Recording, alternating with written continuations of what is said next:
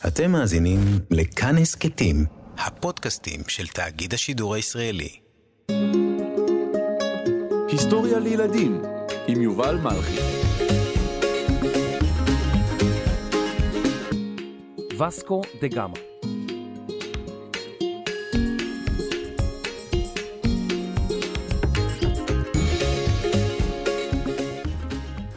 לפני כ-500 שנה, הרבה לפני שיכולנו לשגר לוויינים לחלל, או להסתמך על אפליקציות ניווט והמפות של גוגל, היה קשה לדעת איך העולם נראה.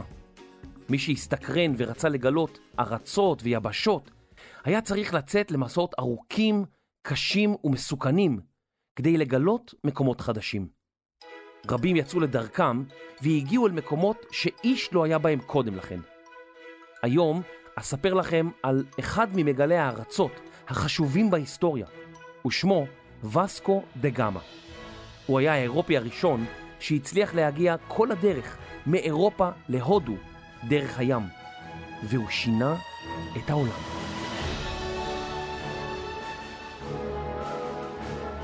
וסקו דה גאמה נולד בשנת 1460 בעיר סינש לחופי האוקיינוס האטלנטי בדרום מערב פורטוגל.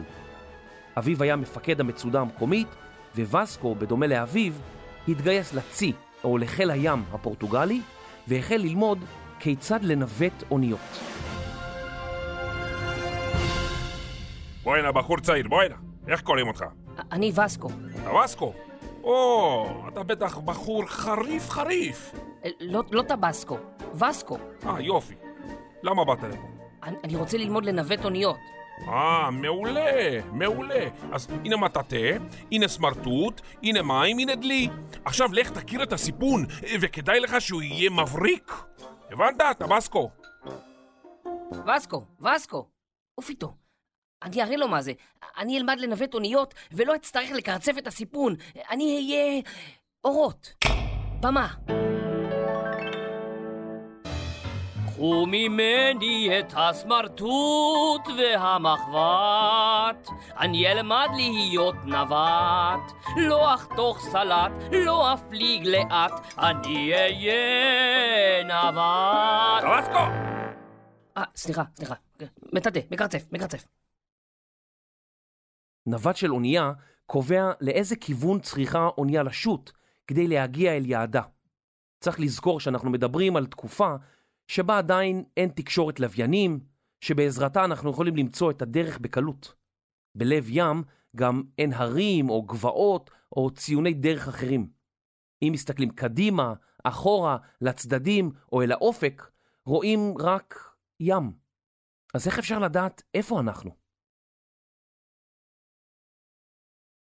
המפות שהיו ברשות הנווטים לא היו מדויקות, כיוון שאזורים רבים טרם נחקרו ולכן לא הופיעו על גבי מפות גיאוגרפיות. כמה כיף שהיום אנחנו פשוט אומרים לווייז מה הכתובת שאליה אנחנו רוצים להגיע, והוא לוקח אותנו לשם.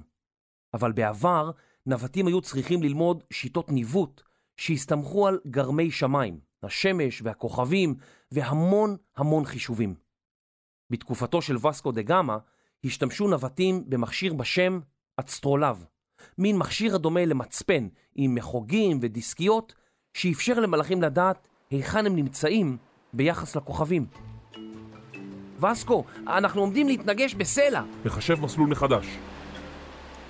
נו, מה נו? אני צריך כמה שעות לחשב. אז מה נעשה? אנחנו עומדים להתנגש. הנה, סובבו את ההגה שמאלה. וזהו. וואו, וסקו, אתה נווט תותח. מה אתם יורים בתותח? אמרתי שווסקו תותח. אוי, איזה בלבולציה. באותה שנה שבה נולד וסקו דה גאמה, בשנת 1460, הלך לעולמו הפורטוגלי אנריקה הספן, או אנריקה הנווט. הוא היה נסיך ששלח אוניות פורטוגליות לחופי אפריקה. הייתה זו הפעם הראשונה שבה ספינות אירופיות הגיעו לחופים הדרומיים של אפריקה. הן לא שטו לשם לפני כן, מפני שהספינות לא היו מספיק טובות למסעות כל כך ארוכים, וגם מפני שרבים באותה תקופה האמינו כי במים שוכנות מפלצות. בתקופתו של אנריקה שכללה פורטוגל את אומנות הניווט, וספנים פורטוגלים רבים הגיעו ראשונים למקומות נידחים. וסקו דה גמא נודע כנווט מוכשר, ואף נשלח על ידי מלך פורטוגל ללכוד אוניות מצרפת.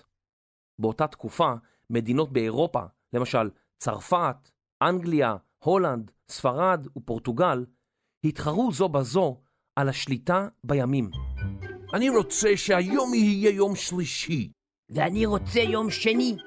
נו, נו, אני רוצה חמישי, ולרקוד היון יון חמישי, היון יון חמישי. לא, לא. אנגליה, צרפת, ספרד, התכוונתי בים ברבים. ימים. לא שליטה על הימים ראשון, שני, שלישי. ימים. הים התיכון, הים האדום. מבינים? אוי, איזה סיביליזציה. האירופים רצו לגלות נתיבים ימיים חדשים ולסחור עם תרבויות רחוקות. הם רצו למצוא אוצרות שיהפכו אותם ואת ממלכתם לעשירים. ולשם כך החלו להקים מושבות במקומות רחוקים. התקופה הזו נקראה עידן התגליות, משום שבמהלכה גילו האירופים מקומות חדשים רבים. בוודאי שמעתם את הפרקים שלנו על מגלי הארצות, קולומבוס ומגלן. סוחרים עשו את הדרך מהודו לאירופה דרך היבשה, וכך נודע לאירופים על תבלינים רבים שאפשר היה למצוא בדרום מזרח אסיה בלבד. למשל, ציפורן, אגוז מוסקת, קינמון ופלפל שחור. בהודו נמצאו גם תכשיטים מיוחדים, בדי משי וכלי חרסינה שיוצרו בסין. אז אם אפשר להוביל סחורה בדרך היבשה, למה למצוא דרך להוביל סחורה בספינות? אז זהו, שבדרך היבשה אפשר להוביל מעט סחורות בהשוואה להובלה באוניות. גמל למשל מסוגל לסחוב כ-150 קילוגרם במסעות ארוכים, משהו כמו חמישה ילדים. ספינותיו של דגמה נשאו מאות טון של סחורה, שזה כמו מאות ואולי אפילו אלפי ילדים. כולם ידעו כי אם מישהו ימצא נתיב דרך הים להודו ולדרום מזרח אסיה, הוא יהפוך לאדם מפורסם ועשיר. אבל המסע הזה היה מסוכן, בעיקר בשל מחלה עם השם הכי מצחיק ביקום, צפדינה. מה אתם צוחקים? זאת מחלה ממש מסוכנת. צפדינה, צפדינה. תפסיקו לצחוק, צפדינה, צפדינה. תפסיקו לצחוק, צפדינה, צפדינה, צפדינה. ילדים, תפסיקו גם אתם לצחוק, מה זה צריך להיות? צפדינה, צפדינה, צפדינה. מה? תפסיקו עם זה, תפסיקו עם זה מיד. מה זה? אני הולך. הולך.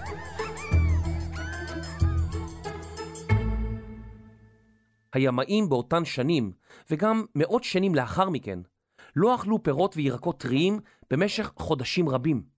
בגופם נוצר מחסור חמור בוויטמין C. בין המאות ה-15 ל-18, במשך תקופה של כ-400 שנים, כשני מיליון ימאים מתו מהמחלה. מעניין אם כדאי לצאת למסע מסוכן בים. מצד אחד, אהיה אדם עשיר. מצד אחר, אולי לא אחזור בכלל. מצד אחד, אוכל לקנות כל מה שאני רוצה, אבל אם לא אחזור, לא אוכל לקנות כלום. Hmm, ילדים, מה אתם אומרים? לצאת או להישאר? מה לצאת? אתם השתגעתם? זה, זה מאוד מסוכן. כאילו אני הולך ללונה פארק. צא, אולי לא תחזור, באמת. טוב, נו, בוא נצא. נראה מה יהיה. קולומבוס חיפש גם הוא נתיב להודו דרך הים. הוא גילה יבשת חדשה שהאירופים לא הכירו, יבשת אמריקה. על מגלי ארצות היה להמשיך לחפש נתיב שיט לדרום מזרח אסיה ולהודו. ככל שעברו השנים, הצליחו הספנים הפורטוגלים להגיע רחוק יותר ויותר עם אוניותיהם. בכל פעם שיצאו מפורטוגל, הגיעו לנקודה דרומית יותר לאורך חוף יבשת אפריקה. בכל פעם שעגנה האונייה, הקימו הספנים יישוב קטן ומבוצר, בו היה ניתן להצטייד בסחורה, והוא גם סיפק למלאכים הגנה מפני שודדים. אחת המשלחות של הצי הפורטוגלי, בפיקודו של ברטולומיאו דיאז, הגיעה לקצה הדרומי של אפריקה, שאותו היה צריך להקיף כדי להמשיך בכיוון הודו. הקצה הזה אינו חצי אי, כי רק הצ'ופצ'יק שלו נוגע בים, ולכן הוא נקרא כיף. תנסו את זה רגע. תוציאו ממש קצת את הלשון שלכם. הנה, זה כיף. ועכשיו תוציאו את הלשון עד הסוף. הנה, זה חצי אי. דיאז קרא לקצה הזה כיף הסערות, מפני שהים, דרומית לאפריקה, היה סוער מאוד וקשה לחצייה.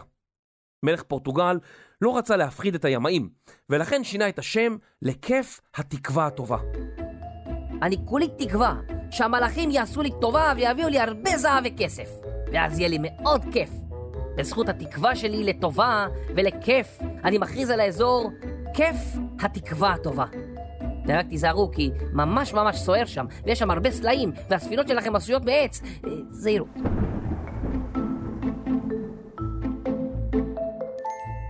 וסקו דה גמא נשלח להקיף את אפריקה, ומשם לשוט עד להודו. איש לא עשה זאת לפניו. דמיינו איזה אומץ לב נדרש לעשות מעשה בפעם הראשונה בתולדות האנושות. רב החובל וסקו דה גמא, אה, כמה זמן ההפלגה? לא יודע, האוכל יספיק לנו? לא יודע, יהיו לנו מספיק מים? לא יודע. זה מסע מאוד מסוכן, וסקו. צודקים. אולי נחשוב רגע אם כדאי לצאת לדרך. אוי, אנחנו מפליגים. אמרתי לחשוב לצאת לדרך, לא לצאת לדרך. טוב, יצאנו. איזה בלבולציה.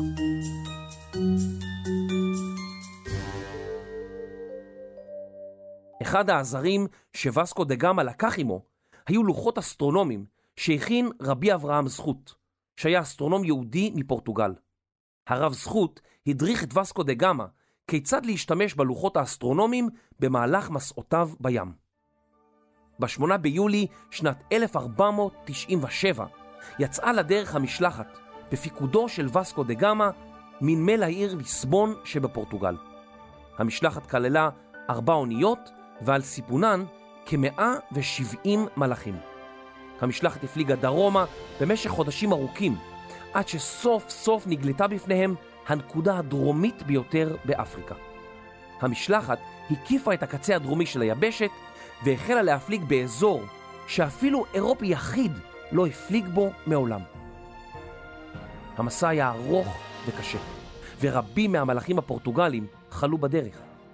המשלחת עצרה בנמלים לאורך חופה המזרחי של אפריקה.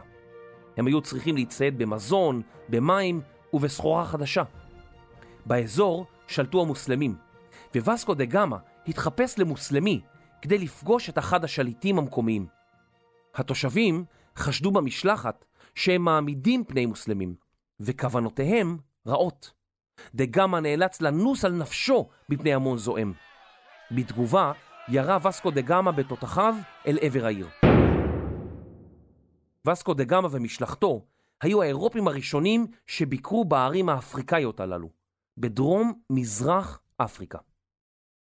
בעיר מלינדי, כיום בקניה, התושבים היו נחמדים יותר. שם פגשה המשלחת בנווט שהצטרף אליהם. הוא ידע לשוט מחופי אפריקה המזרחיים ועד להודו. אך עד היום אין יודעים בדיוק מי הוא היה. אולי הודי שהגיע לחופי אפריקה, או אפריקני ששט דרך קבע להודו. העובדה נותרה כתעלומה.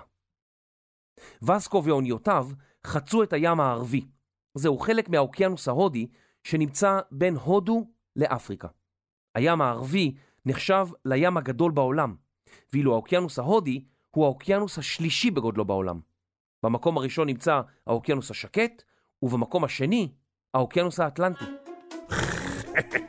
אטלנטי, מה אתה צוחק? אתה מקום שלישי, הודי! ואתה מקום שני. כולם יודעים שבמקום הראשון האוקיינוס השקט. אז מה? זה האוקיינוס הכי סוער ומסוכן. אני הייתי צריך לזכות במקום הראשון. אוקיינוסים, אולי די לריב? אנחנו באמצע המתח. סליחה. ב-20 במאי 1498 עגנה המשלחת הפורטוגלית בדרום הערבה של תת היבשת ההודית. אנו קוראים לה תת יבשת מפני שהודו והמדינות השכנות לה, פקיסטן, נפאל וסרי לנקה, הם חלק דומה מאוד להודו מבחינה תרבותית וגיאוגרפית. ולכן תת היבשת ההודית, ששוכנת ביבשת אסיה, היא כמו יבשת בתוך יבשת. תת יבשת. הפורטוגלים ירדו אל החוף בעיר הנמל, שנקרא אז קליקט, ונקראת היום קוריקור. וסקו דה גמא בוודאי היה מאושר. הוא מצא את הנתיב הימי שחיפש. הוא השלים את המסע המתועד הראשון בהיסטוריה, מאירופה להודו, בדרך הים.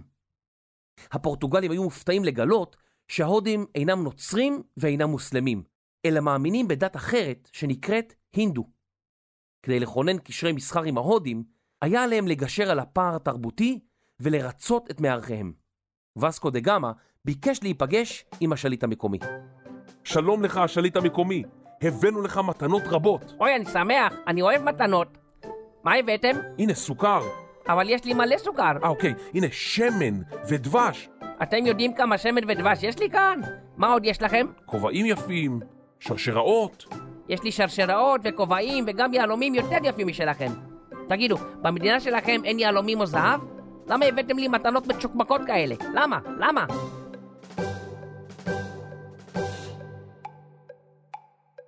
אמנם וסקו ואנשיו הביאו עמם סחורה שנחשבה בעיניהם למיוחדת ונדירה, אבל ההודים לא התרשמו ממנה בכלל.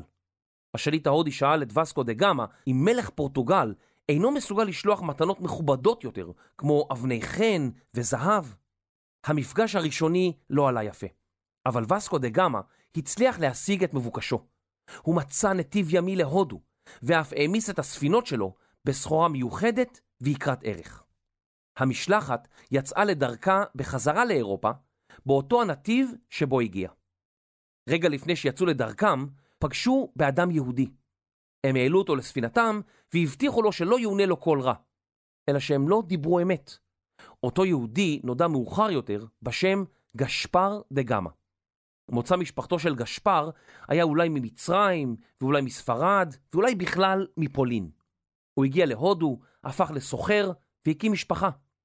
לגשפר היה ידע נדיר בשפות, והוא דיבר ספרדית, פורטוגזית, ערבית, פרסית, פולנית, איטלקית, עברית, הינדית ואולי גם ארמית. הפורטוגלים אימצו את גשפר, שאימץ את שם משפחתו של וסקו דה גמא.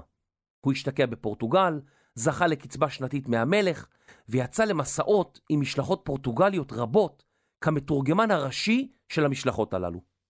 בשל צירופו למסעות הללו, הגיע גשפר לברזיל, להודו ולמדינות רבות מאפריקה. וכל זאת בתקופה שאנשים פשוטים בדרך כלל לא יצאו מגבולות הכפר או המחוז שלהם. המסע של וסקו דה גמא מחופי אפריקה להודו ארך 23 ימים, אך המסע חזרה היה כנגד הרוח, והוא ארך 132 ימים. קרוב לחצי מהמלאכים במשלחת לא שרדו את המסע, משום שלקו בה המחלה שסיפרתי לכם עליה, צפדינה. מארבע הספינות שעמדו לרשות המשלחת, נותרו רק שתיים.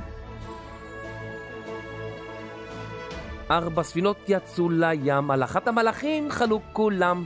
שלוש ספינות יצאו לים, על אחת המלאכים חלו כולם. שתי ספינות יצאו לים, והן דווקא היו בסדר, הם הגיעו בסוף לאן שהן היו צריכות להגיע.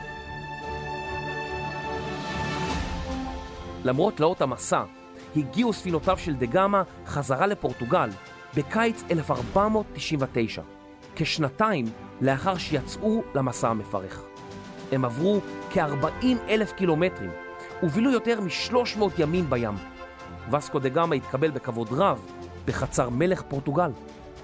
הסחורה שהביאו דה גמא ואנשיו שימשה כהוכחה לכך שהמשלחת הצליחה למצוא נתיב ימי מאירופה להודו. אבני החן והתבלינים שווסקו דה גמא הביא מהודו נמכרו באירופה במחיר גבוה, פי 60 מעלותה של המשלחת. לא רק שהייתה זו הצלחה כלכלית אדירה, אלא שלמשלחת הייתה גם תרומה מדעית חשובה, משום שהיא סיפקה מידע נוסף בנוגע לצורתו של כדור הארץ. מסרטטי המפות האירופיים עדכנו את מפות העולם, וספנים אחרים ידעו עתה כיצד להגיע מאירופה להודו.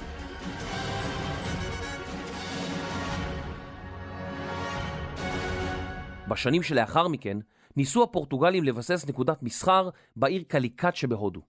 אלא שהדברים לא התקדמו כמצופה. יורדי ים מוסלמים, שהקדימו את האירופים ביצירת קשרי מסחר עם הודו, לא רצו שיהיו להם מתחרים בנתיבי הסחר. גם הסוחרים ההודים היו די מרוצים מקשרי המסחר שהיו להם, ולא מיהרו לפתח קשרים חדשים עם האירופים, שהיו זרים להם. המשלחות הפורטוגליות נאלצו להילחם בשליט קליקט, ומלאכים רבים נהרגו. בתחילת שנת 1502 שוב נשלח וסקו דה גמא להודו, הפעם בראש משלחת צבאית בת 20 ספינות ומאות מלאכים וחיילים. רבים מבני משפחתו השתתפו במסע ופיקדו על ספינות המלחמה. מלך פורטוגל דרש מווסקו דה גמא להקים קשרי מסחר בין ליסבון לבין קליקט בכל דרך אפשרית. המשלחת השנייה בפיקודו של וסקו דה גמא עצרה גם היא בערי נמל באפריקה. אלא שהפעם לא עגנו הספינות כדי להצטייד במזון, אלא כדי להילחם בסוחרים המוסלמים ולמוטט את קשרי המסחר שלהם עם הודו. הפורטוגלים הציתו נמלים ואוניות והפגיזו ערים בתותחים שלהם. בעת שהפליגו לעבר חופי הודו, נתקלו אנשי המשלחת בספינות של מוסלמים, חלקן ספינות נוסעים. הם השתלטו על הספינות, הרגו את המלאכים וגם את הנוסעים שעליהם. האנשים היו די אכזריים באותם ימים. כשהגיעו לחופי העיר קליקט, הורה וסקו דה גמא להפגיז את העיר בתותחים. אך העיר לא נכנעה. ספינותיו הפליגו צפונה, ווסקו דה גמא פגש בשליטים אחרים. הם נלחמו, סחרו, כרתו בריתות, והיו עסוקים מאוד. וסקו דה גמא הגיע לעיר קוצ'ין, ושם פגש, תוכלו לנחש? כן, את הקהילה היהודית שחיה שם. יהדות קוצ'ין בהודו הייתה אחת הקהילות היהודיות העתיקות בעולם. כמה עתיק זה כבר יכול להיות? תנחש. מה, אני יודע, 200 שנה. מה פתאום, הרבה יותר עתיק. אה, בוא נגיד אה, אלף. זה לא משחק ילדים. ניחוש אחרון וגמרנו. אני לא יודע, תגיד לי וזהו. טוב, אז יש מי שאומרים שיהודים הגיעו להודו בתקופת שלמה המלך, שזה לפני כשלושת אלפים שנה. וואו, זה המון זמן. שלושת אלפים שנה. פש...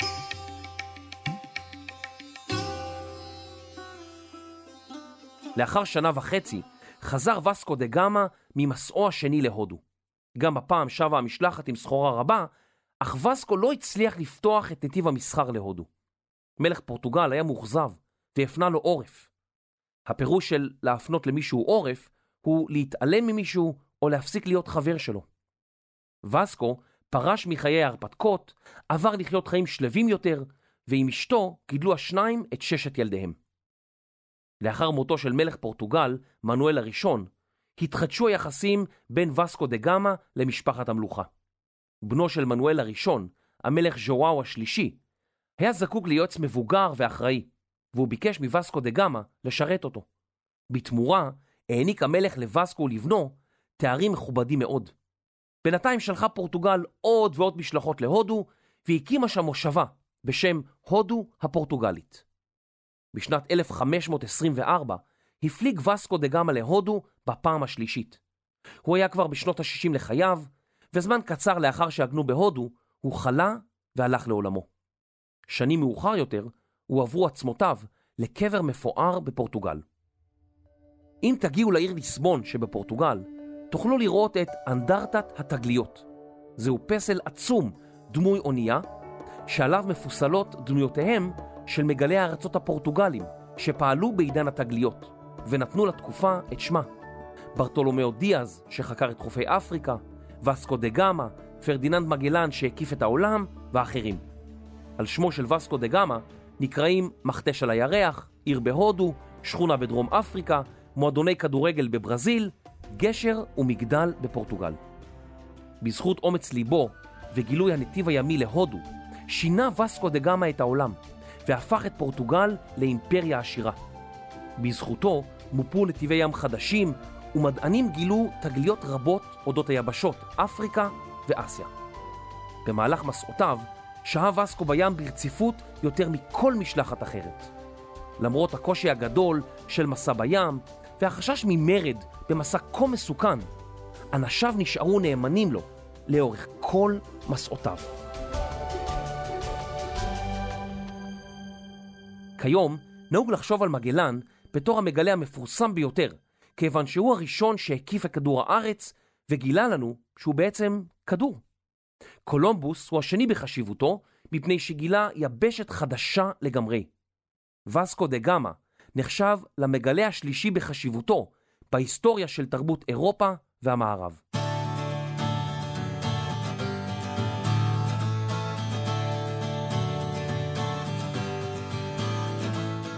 לעתים אנחנו יוצאים למסע, מבלי לדעת לאן בדיוק נגיע. המסעות הללו הם הכי נהדרים שיש. נסו לנסוע פעם עם ההורים שלכם, מבלי לדעת לאן אתם נוסעים ומבלי תוכנות הניווט. כשהולכים לאיבוד, מגלים דברים חדשים, וזה ממש, אבל ממש, לא סוף העולם.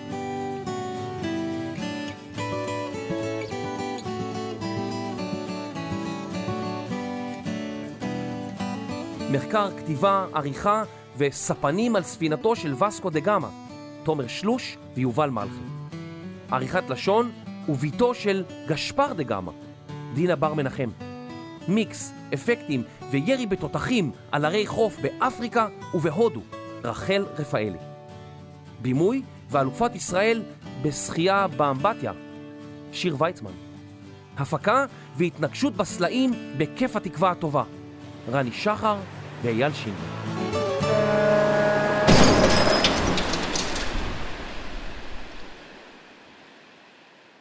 ילדים והורים יקרים, אם אתם אוהבים את ההסכת היסטוריה לילדים, נשמח שתעזרו לנו. דרגו אותנו בכל חנויות האפליקציות, ברשימת הפודקאסטים של אפל, בספוטיפיי ובכל מקום שאתם יכולים לדרג אותנו.